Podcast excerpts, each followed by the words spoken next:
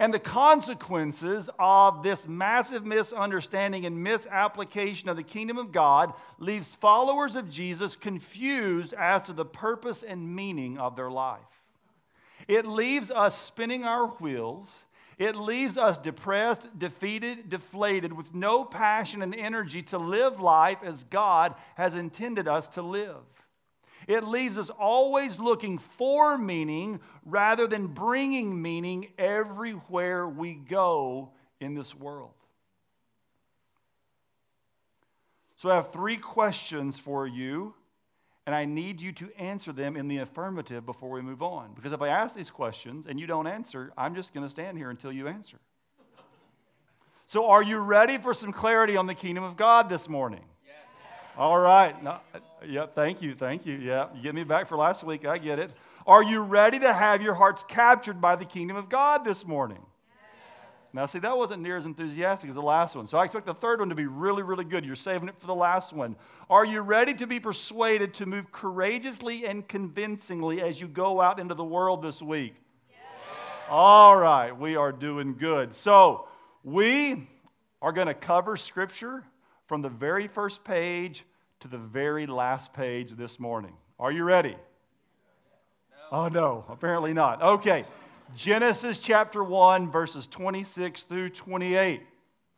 Then God said, Let us make man in our image after our likeness, and let them have dominion over the fish of the sea, and over the birds of the heavens, and over the livestock, and over all the earth, and every other creeping thing that creeps on the earth. So God created man in his own image. In the image of God, he created him, male and female, he created them. And God blessed them, and God said to them, Be fruitful and multiply and fill the earth and subdue it and have dominion over the fish of the sea and over the birds of the heavens and over every living thing that moves on the earth. These three verses are what we call the dominion mandate. If you do not know the dominion mandate, your walk with Jesus will be significantly weakened. When we read Scripture, we need to pay attention to something we call the principle of firsts. That when something is first mentioned, when God first speaks something, it is of primary importance to us as human beings and as followers of Jesus. And so we see that before God makes man, as the, the Trinity is communicating and communing with one another, they say amongst themselves, let us make man in our image after our likeness.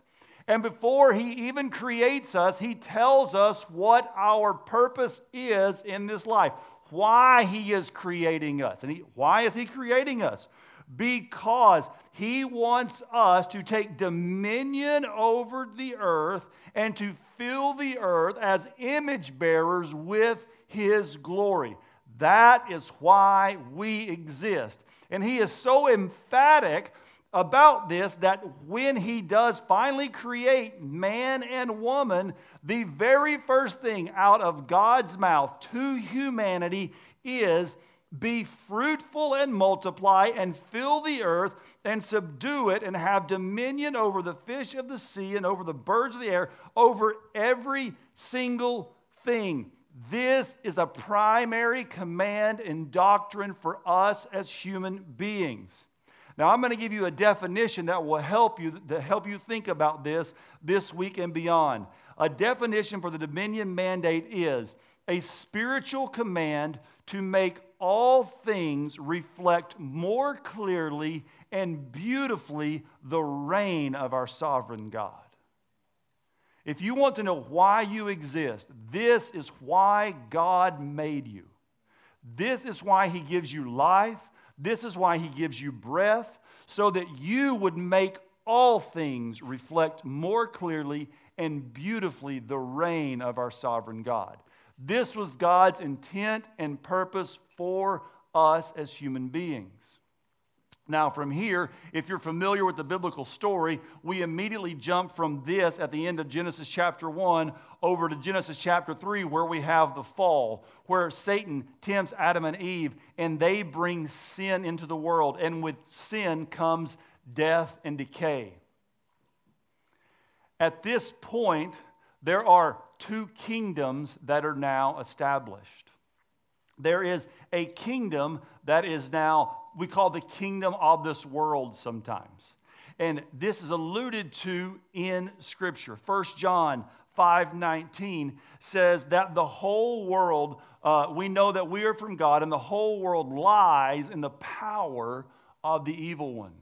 2 Corinthians 4 4 says, In their case, the God of this world has blinded the minds of the unbelievers to keep them from seeing the light of the gospel of the glory of Christ, who is the image of God. So I give you these verses just to establish a premise that there are two kingdoms that exist the kingdom of God and the kingdom of darkness, sometimes called the kingdom of this world, sometimes called the kingdom of Satan, because he is referred to as the prince of the power of the air. Now, I'm not going to go into any details about this, and I don't want you to think that we are dualistic, that they are equal kingdoms, right? Because God is still sovereign and more powerful. Satan is only a created being, God is the creator of all things. I'm not here to work that out for us this morning because that is a whole nother massive misunderstood topic, okay? But we're just going to establish this fact and we're going to move on. If you have questions about it, we can talk about it another time. But I, here's what I want you to see. From this very moment, there is an intention from God to overthrow this kingdom. Because the very moment that um, sin is brought into the world, God announces to man and woman, to Satan himself, that one day I will send a Savior who, though you will bruise his heel, he will crush the head of the serpent. This is Genesis 3:15. And from here, everything in Scripture becomes about overthrowing this kingdom of the world. So he calls out Abraham and he tells Abraham, I am going to make you as plentiful as the stars in the sky, as numerous as the sands uh, on the sea, on the seashore. And Abraham's like, Well, I've got this problem of infertility in my marriage. And so at 75 years old, God says, Well, I'm going to give you a child who's going to remedy all that. It happens about 20 years later into his 90s. But in this moment, God overthrows infertility in Abraham's life. If you look at the story of Moses and Pharaoh, Pharaoh has captured the Israelite nation. They are enslaved. He raises up Moses. Why? To overthrow Pharaoh and his kingdom.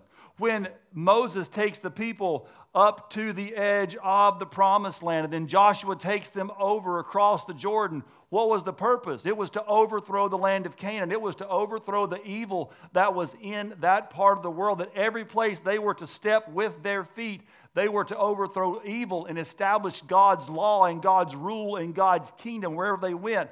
The problem was they end up wanting a human king. And so they say to Samuel, Hey, Samuel, we want a king like all the other nations. And Samuel says, Guys, this is a really bad idea because Yahweh is your king. And they're like, We don't care. We want a human king. And so the first two kings after Saul do pretty well David and Solomon. But after that, it just becomes a gigantic mess and it just deteriorates further and further and further. And because Israel wanted a human king rather than the king of kings, it just continues to get worse to where eventually the, the, the tribes are dispersed the people are in shambles. They've been overrun by Syria. They've been overrun by Babylon. And then God finally goes silent for 400 years from the close of Malachi to the appearing of John the Baptist. And so things appear incredibly dark, incredibly hopeless. People are asking, Does God even exist? Is God even there? Why are you not speaking to us? But yet, throughout all of the prophets, there was one common, consistent message. And if you read the prophets, if you read Isaiah, if you read Jeremiah, if you read Ezekiel and Daniel and Hosea and Zechariah and Haggai and just on and on, you will see there is always a strand of hope. And that strand of hope and that message that runs and threads its way through the entire Old Testament is this there is a hope of a future king and kingdom to rule and reign over earthly kingdoms. This was the hope that people attached themselves to. Daniel in chapter 2 verse 44 says, "And in those days of the and in the days of those kings the God of heaven will set up a kingdom that shall never be destroyed." Nor shall the kingdom be left to another people. It shall break in pieces all these kingdoms and bring them to an end, and it shall stand forever. And so you, you need to pay attention because the thing that you will see as you read these passages is that this kingdom is established forever. See, the kingdoms of this world, they are never permanent. But the hope of the message of the Messiah and his kingdom is that it is a kingdom that would never be destroyed. These people had seen kingdoms rise and fall, rise and fall, rise and fall. We in our own lives, we see nations rise and fall, rise and fall. But the hope of the gospel that was preached in the Old Testament that we still proclaim today is that there is a future and coming kingdom that will last forever and will never be destroyed, where sin and death will be no more. Look at what it says in Isaiah chapter 35, verses 1 through 4. The wilderness and the dry land shall be glad. The desert shall rejoice and blossom like the crocus. It shall blossom abundantly and rejoice with joy and singing. The glory of Lebanon shall be given to it, the majesty of Carmel and Sharon. They shall see the glory of the Lord, the majesty of our God. Strengthen the weak hands and make firm the feeble knees. Say to those who have an anxious heart, Be strong, fear not. Behold, your God will come with vengeance. With the recompense of God, he will come and save you. So, throughout the Old Testament is this message of hope that one day God will overthrow the kingdoms of this world. And so, after 400 years of silence, the Son of God takes on flesh. Jesus is born into this world. And after 30 years of living a common life, of being a baby, become a boy, a young man, a man working alongside his dad in a blue collar job, he, he steps into his ministry, his public ministry, at about 30 years of age. And if you remember, I just taught you about the principle of firsts. And it's a very big deal when the Bible does something for the first time, when God does something for the first time. So I want you to listen to the very first words that come out of Jesus' mouth in his public ministry in Mark chapter 1, verses 14 through 15, as we flip over to the New Testament.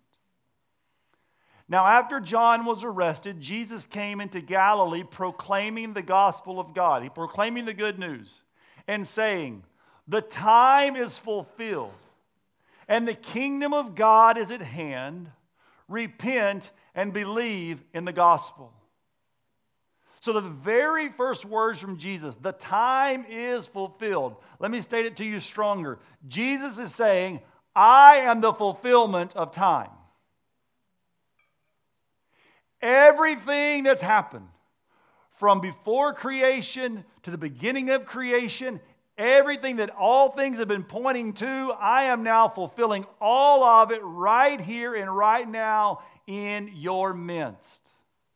This is the good news. This is the hope you have been waiting for. Repent and believe in this good news.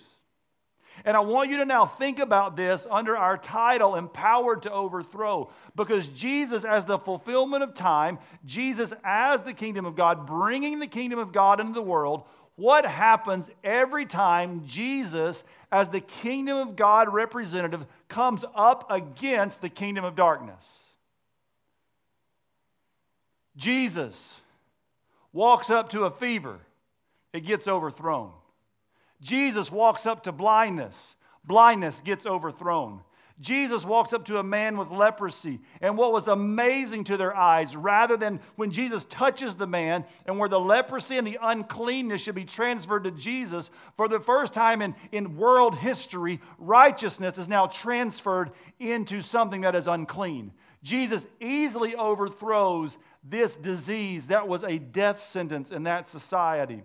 Paralysis gets overthrown. Prisons that held captive tax collectors and prostitutes, that gets overthrown. over and over, each and every time Jesus comes up a little K kingdom of Satan, he easily overthrows it. If you know anything about Mark chapter 3, where Jesus gives a story of binding up the strong man, Jesus binds up the strong man with no effort whatsoever. Jesus was empowered to overthrow the kingdoms of this world. And then, in, in, in, fully inaugurating this victory and showing his power to overthrow sin and death, we see that most clearly at the cross. Jesus, living the life that we should have lived, a righteous life, a sinless life, willingly goes to the cross, dies for the sin of humanity the good news being, the good news proclaimed then and now, that if you repent and believe in Him and put your full faith in Him as the only way by which you can be reconciled to God, then you are now declared His child and have been transferred into His kingdom forever. But you've got to think, I mean, like I think sometimes we just kind of talk about the, the, the death, burial, and resurrection, and we just kind of pass over it. We just take it for, for granted. And there is something just like, man, like that truly happened. But I think one of the things we kind of miss in this is that Jesus, kind of like Babe Ruth, just calls his shot, right? He's like, he doesn't just say, I'm going to rise from the dead. Like, he tells you how many days he's going to stay dead and the day he's actually going to come up, right? Like, I think it's really impressive if you can rise from the dead, right? But I actually think it's a little more impressive when you're like, here's when I'm going to do it, right? I'm going to do it on the third day. And you're still not going to believe me, even though I'm going to tell you I'm going to do it. And on the third day, he calls his shot and he rises from the dead, just like he said he was going to do. Over 300 promises are made in the Old Testament that detail very explicitly the life, death, and resurrection of Jesus. Do you know how hard it is to write something 700 years beforehand, saying exactly how it's going to happen and it come exactly true 300 times? It is statistically impossible. It is statistically impossible. But yet, everything that the Old Testament promised and said, Jesus did every one of them. In that moment on the cross, as, as, Paul says in Colossians chapter 2, verses 14 and 15, by canceling the record of debt that stood against us with its legal demands, this he set aside, nailing it to the cross. He disarmed the rulers and authorities and put them to open shame by triumphing over them in him. He disarmed the spiritual rulers and authorities. He disarmed this, the kingdom of this world. He puts them to open shame through his death, burial, and resurrection. And in this moment, the kingdom has now been inaugurated.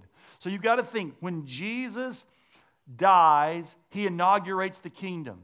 That was at that time. Today, we are living in the era where the kingdom advances, and one day the kingdom will be consummated when Jesus comes back. So we are living in the in between. Let me give you a, an illustration I think will help you with this. In the perspectives course that many of us are taking right now on Wednesday nights, they gave this brilliant illustration that if you go all the way back to World War II, what is famously known as D Day, which was on June the 6th, 1944, the Allies won a battle on that day that sealed the war on the beaches of Normandy. Though World War II was not over, that was the decisive blow. From that moment, there was nothing that the Axis could do to turn back the Allies and defeat them. Victory was sure as of that moment. But was the war actually over? No. For 11 more months, they had to continue to advance in bloody battles along the way, still conquering the, king, the, the, the places that had not been taken until we finally get to VE Day on May the 8th, 1945, where the war is officially done. Where there is no more fighting at that time. It is the exact same way for us as we live in this in between time, in this already but not yet. The war has been won, but yet there are still many battles to fight along the way. We are all called to fight battles with our living until Jesus returns to consummate this whole thing where it is all officially done, where there is no more sin, there is no more sorrow, there is no more pain, there is no more suffering. So we need to understand a few things. We are called to go to battle. This is why Paul writes to Timothy and says, be a good soldier of Jesus Christ and do not get caught up in civilian affairs. We have a battle to fight in our lives. But in this battle, we know that we stand and we live in victory. We are not the defeated, for Jesus has already claimed the victory for us. He's already accomplished the victory. And so we need to live from a place of victory as we step as children of the light on and into the kingdom of darkness as we seek to push and repel it back. We are not defeated. Jesus is victorious. And so, therefore, we walk in victory. But yet, how many of you are feeling defeated today? How many of you walk around on a regular basis feeling defeated by the things of this world rather than walking in victory. For the Bible declares that you are to walk in victory because you walk with your identity in Christ, not with your identity in this world. Might it be that you are feeling defeated because your identity is more rooted in this world than it is in your identity with Christ? There is a reason that over 150 times in his 13 letters to the churches, Paul says that you are in Christ, that Christ is in you, that you are in him. We have to maintain and hold on to this primary identity if we are going to walk in victory in this life. All right, so here is where I really hope to kind of start to bring clarity, inspiration, and movement. First point there are two kingdoms. Look at John 18 36. Jesus answered, My kingdom is not of this world. If my kingdom were of this world, my servants would have been fighting that I might not be delivered over to the Jews. But my kingdom is not from the world. So there are two separate kingdoms. And if you thought long and hard about it, you would come up with a list just like I did. The kingdom of the world, anger, murder, darkness, adultery, worry, hate, anxiety, sin, death, shame, weary, heavy laden, me, excessive individualism, self righteousness, judgmental, look at me, greed, idolatry, disease, death, sadness, depression, addiction, oppression, racism, war, lies, corruption, gossip, hypocrisy. But on the other side, the kingdom of God humility, meekness, light, life, peace, rest, joy, righteousness, love, purity, kindness, giving, the Father, worship, healing, wholeness, purpose, freedom, redemption, forgiveness, value, no condemnation, unity, truth, justice, reconciliation. Those kingdoms are diametrically opposed to one another. They are in no way, shape, or form the same thing. We live in the midst of two kingdoms the kingdom of God and the kingdom of this world. And this is something the Bible very clearly declares over and over and over. Look at Ephesians chapter 2, 1 through 3. And this is you. If you were not, if you are a Christian, this is who you were. If you are not a follower of Jesus, this is who you still are. You are dead. You were dead in the trespasses and sins in which you once walked, following the course of this world, following the prince of the power of the air, the spirit that is now at work in the sons of disobedience, among whom we all once lived in the passions of our flesh carrying out the desires of the body and the mind, and were by nature children of wrath like the rest of mankind. The Bible very clearly says that there are two kingdoms, and you either are part of the kingdom of God or you are part of the kingdom of this world. And the good news for us as the children of God, of those who have been saved, those, those who have been called, those who have been chosen, those who have been justified, those who have been glorified. You are no longer in that kingdom, for you have been assigned a new kingdom. Look what Paul says in Colossians uh, 1.14. Oh, go back to 13. Did I only give you that one? Hold on.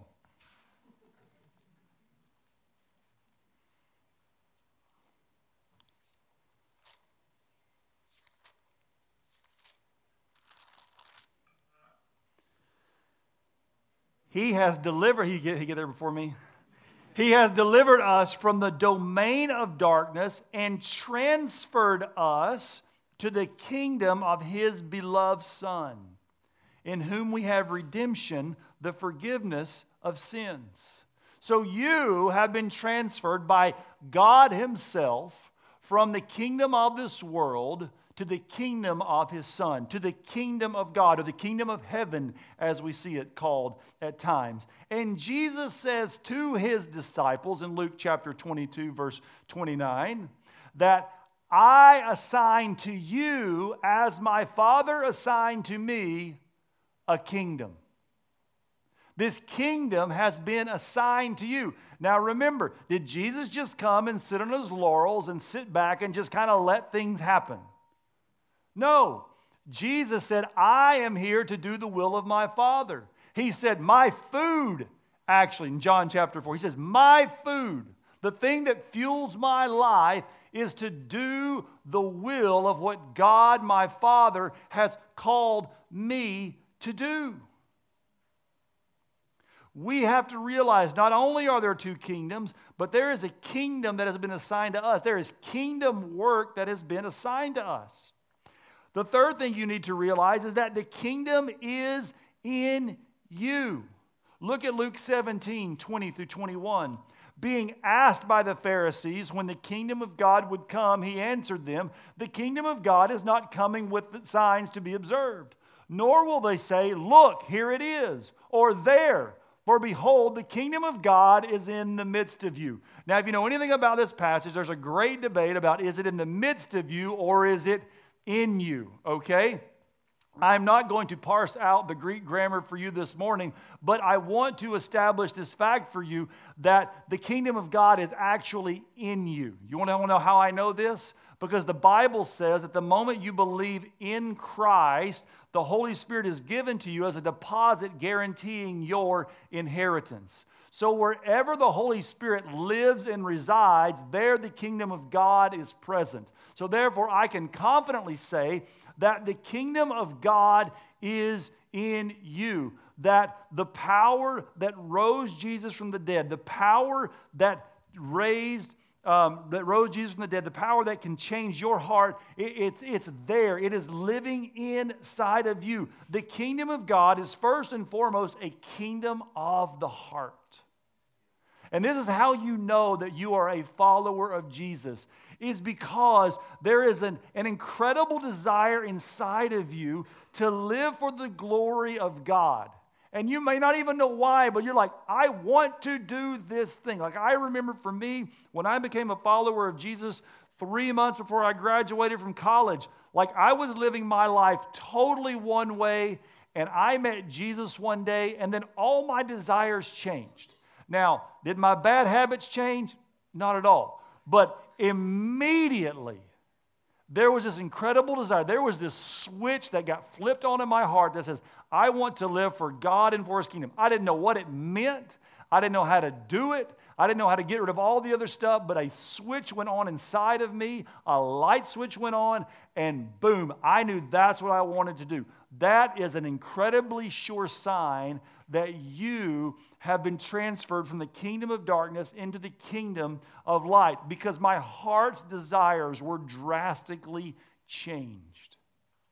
The kingdom of God is a kingdom of the heart, and therefore it is in you. It is as real and alive as I am here today, standing in your midst.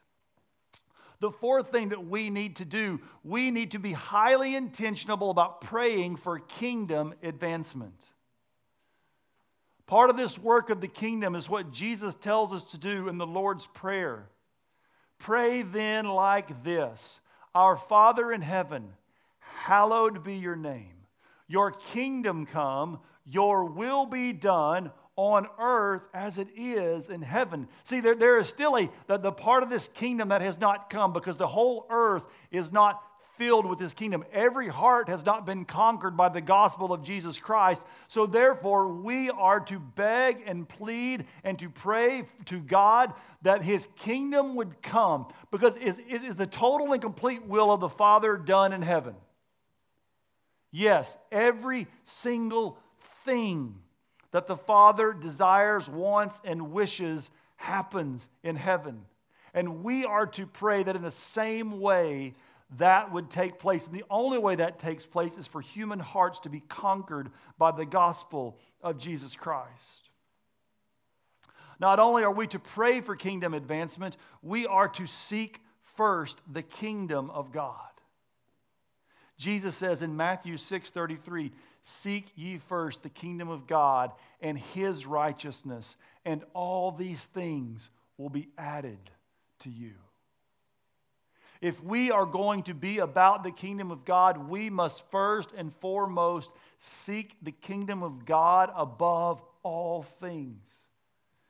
Can you say that as you sit here today, as you look back over the last week, the last month, the last semester, the last year, can you say that the primary thing you have been seeking in this life is the kingdom of God?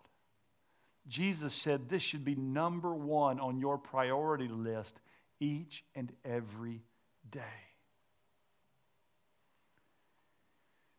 We also need to realize that as we, as we find our identity in this kingdom, as we realize it's in us, as we pray for its advancement, as we seek to advance this kingdom, that we have been empowered to overthrow the kingdom of darkness.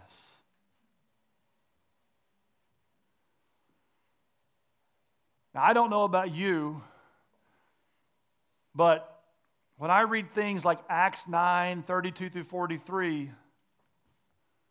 that stuff seems a little far out there, doesn't it? I haven't heard a story in a while about someone who's paralyzed getting up and walking just because somebody prayed. I haven't heard someone being named Dorcas getting raised from the dead in my gospel community. But just because it doesn't happen in our circles doesn't mean it doesn't happen. There are many credible, reliable stories of stuff like this taking place all the time. A missionary that I know, this is, this is a true story, by the way. There were two little old ladies who, at their old age, had their hearts transferred in the kingdom of God. And they said, We got to tell people about Jesus. And they left everything behind, and these ladies were in their 60s or 70s, and they went way up to a remote village in Mongolia to tell people about Jesus, and the people laughed at them. And they ended up dying while they were there after just a few weeks. They put them in body bags, they put them on a train, they shipped them back to their church. They They went and they took them down in the body bags in front of their church. They'd been dead two weeks, and the people went down and prayed, and those ladies unzipped those body bags and got up out of them. And I can tell you the missionary who was there and saw it happen. Right now, the fastest growing church in the world is in Iran. It happens through dreams and visions. Jesus appears to people in their dreams and their visions, and they're following Jesus. There, are more, there have been more Christians in, the, in Iran in the last 20 years than the last 2,000 years of Christianity combined. There are stories like this that take place all over the world. So I think the question we have to answer why not here? Why don't we see things like that? Well, let me offer you as a possibility Mark chapter 4, verses 21 through 25. He said to them, Is a lamp brought in to be put under a basket or under a bed and not on a stand? For nothing is hidden except to be made manifest, nor is anything secret except to come to light. If anyone has ears to hear, let him hear. And he said to them, Pay attention to what you hear. With the measure you use, it will be measured to you, and still more will be added to you.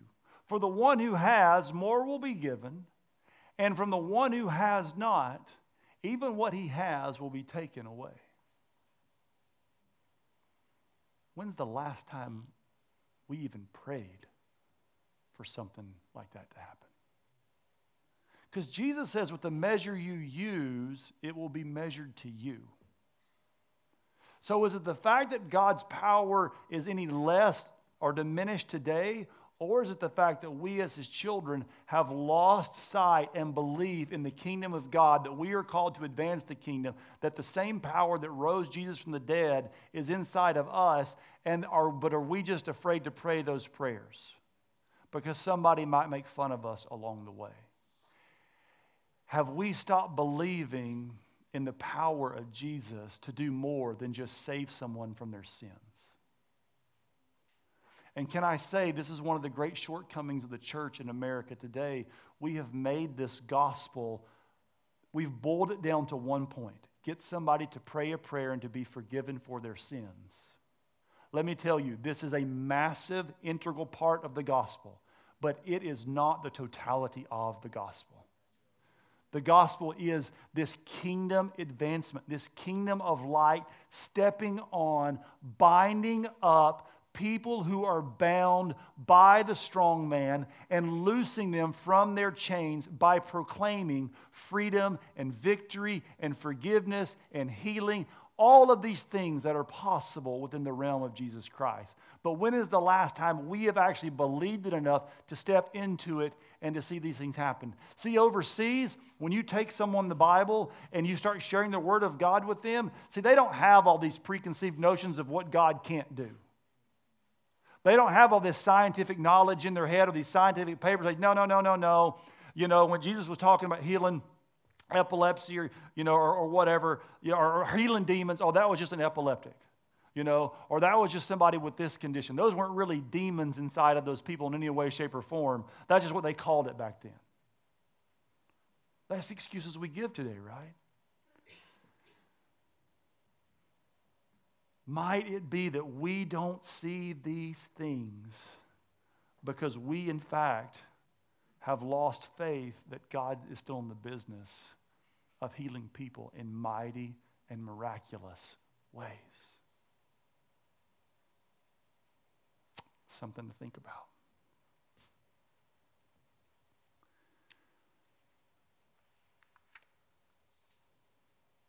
Here's what I want you to embrace. I don't want you to embrace going out to lunch today after church and laying hands on people and trying to heal them and cast demons out of them. As where, where are we going to eat today, Fetterman? Here, Oh, that's right. We're here for the meeting. Never mind. well, you can, you can cast demons out of people here in the meeting afterward, all right? But if you're going to PDQ or wherever you're going, Blaze Pizza afterward, Although we want you to stay for the leadership meeting here. Um, uh, please just don't go walk up to random people and try to cast out demons because um, they will they will they will lock you up just so you're aware but people in there need jesus too so maybe that's your plan is to get in there so um, let, let, let me say something because i don't want to get sidetracked and stuck on the healing and the raising the dead because we, we have to begin where we are because that's a big leap from where we are so i want you to start where you are praying that God will give you faith and confidence to move forward. Something that we have to get over in our thinking and in our mind that is a stronghold in our mind is there's, we think there's this divide between the sacred and the secular. Okay? There, there is no divide between the sacred and the secular. Okay?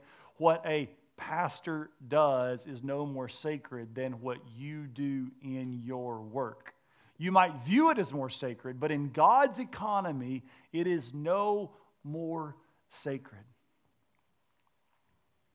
Sacred and secular do not exist, two kingdoms do. There is a reality that there are two kingdoms in this world, and that we are the kingdom of God. And that means everywhere that we step in our life, is sacred and holy ground to be claimed for the King of Kings and the Lord of Lords. But we have to live with that intentionality if we are going to see the kingdom of God come to bear in our lives. Because you have to remember, think, go all the way back to the dominion mandate that we covered in Genesis 1. The definition it is a spiritual command to make all things reflect more clearly and beautifully the reign of our sovereign God. And that's the question I want you to ask yourself. That where you are now going in your everyday life, can you say that you are striving to make all things reflect more clearly and beautifully the reign of our sovereign God? And let me say this it's, it's not like it's that hard to do it where you're already at. You just have to be intentional about it. And, and I, I, I've given quite a bit of thought this week. And because I, I, I want you to think about this. When we talk about overthrowing the, the kingdom of sin and death, overthrowing the kingdom of this world, I was, I was thinking about Charlotte this week. Charlotte, one of our PhD students in biomedical sciences, who's, who's striving to cure leukemia. Is that kingdom work? Like, yeah, like, yeah, I mean, you're, oh, oh, yes, yeah, I, I mean, like you're curing disease, you're overthrowing death. Like that is kingdom of God work. How much more passionate should Charlotte be among all of her co workers that she is sitting there? I am fueled by the kingdom of God. I am doing kingdom work to overthrow death, to release people from this prison that was brought on by Satan and by sin. I thought about Spencer Another PhD student who's thinking about maybe being a professor. How often will he have times to, with his students, speak about the kingdom of God as he's talking about computer hardware and mathematical equations? That the beauty of God in design and creation, that every student he comes in contact with, he can speak and he should be empowered and emboldened because he sees God working in his life and he can step into those situations sharing what Jesus has done. I thought about Barrett, who is doing tax law. If there is any place that needs the kingdom of light to overcome the kingdom of darkness, Woo, come Lord Jesus. All right. I mean, it is with the IRS and the government who steals our money.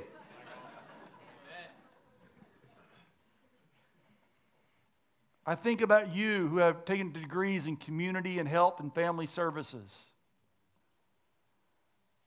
Is our community broken? Our families' lives broken? How much more empowered should you be to step out into the world knowing that you are going as a representative of the king? And that as you get involved in situations, you can bring the kingdom of light to a dark and dying world. I thought about the, those of us who are our teachers in the room. Do our schools need Jesus? All right, two of you think so. All right, trust me, I've been in public schools. They need Jesus. Children need Jesus.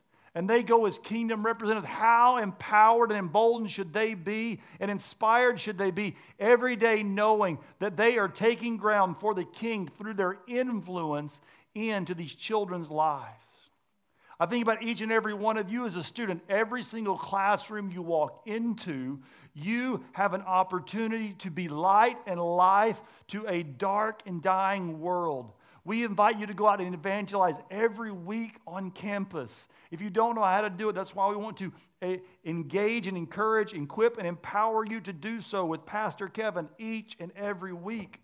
And just this, just this week, I was so encouraged to hear there are several, several young ladies in a sorority who were intentionally moving out of their house into their sorority next year just so that they can share the gospel of Jesus with every single person in their sorority. See, that is kingdom work. That is not a wasted life. That is an intentional life of saying we can be light in a dark place. And how emboldened and empowered should they be knowing that the King of Kings lives inside of them? I think of the stay at home moms I mean, that is kingdom work, raising and training your children to walk in the ways of God. I think of you guys who are going to be engineers, you have an opportunity to go and to build things ethically, to not cut corners, to build them right, to build them cost effective, to not rip people off. Everywhere you go into your work, you will be tempted by the kingdom of darkness to do it the way the world does it. But you get to take a stand and say, No, this is not right. This is not kingdom ethics. For God says He despises dishonest weights and measures. You have an opportunity to work hard and to look good. Just I was meeting with a young man this week, and he designs prosthetics for a living. I said, Why?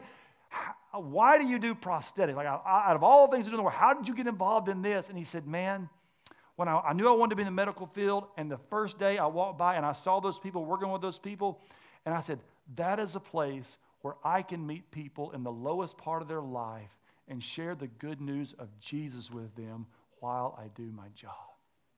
Now, that is a kingdom perspective.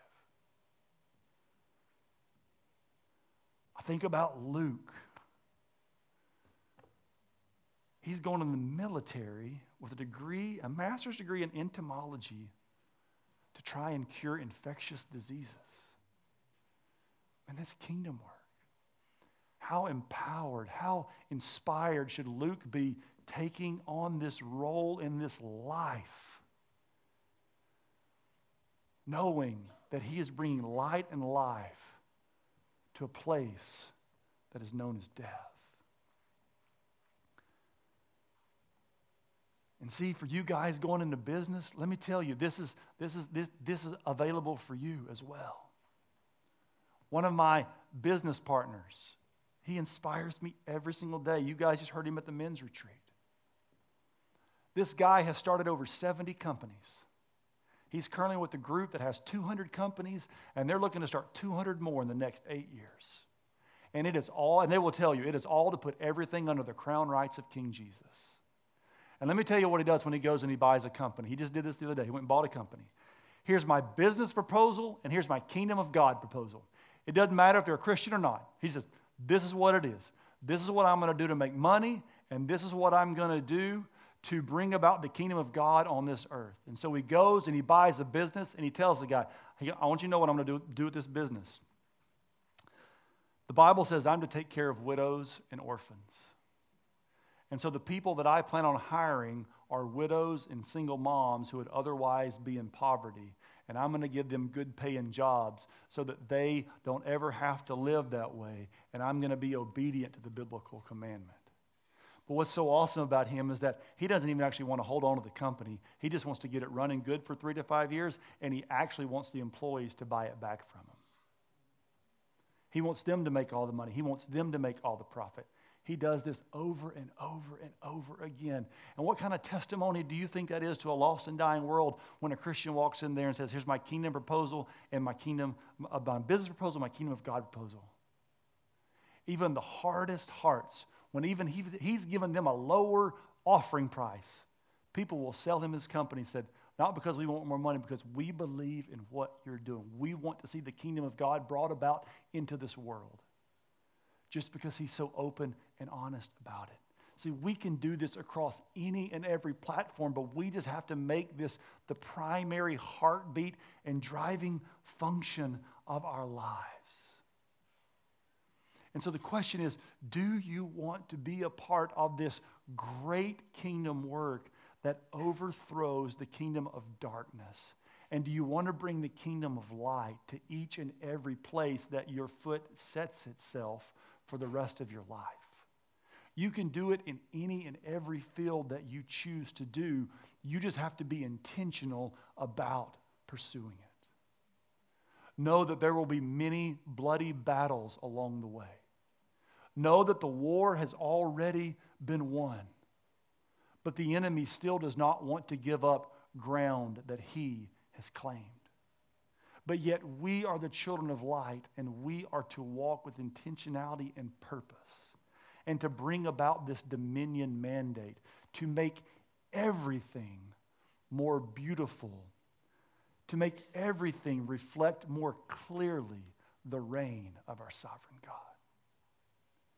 And we do that with incredible courage and confidence, knowing that Revelation 11:15 says this. Then the seventh angel blew his trumpet, and there were loud voices in heaven saying, the kingdom of the world has become the kingdom of our Lord and of his Christ. And he shall reign forever and ever. It's already been promised. This will happen. Do you want to be a part of it? Do you want your life to truly count for something?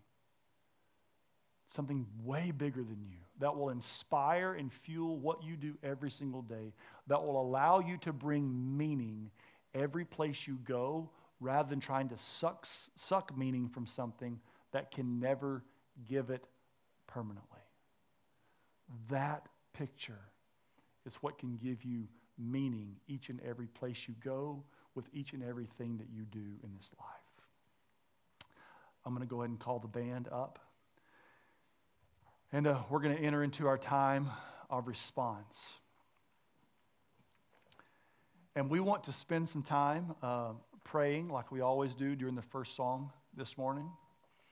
And uh, so, Vinay and April, if you'll go to the back, if uh, Jackie and Kevin, if you'll come up front, Leah, if you'll come up front, uh, Stephen and Theo, if you'll go to the back. Um, we're just going to, we just want to, Jeff and Kim, if you'll come up here, we'll, we'll, we just want to pray for you guys.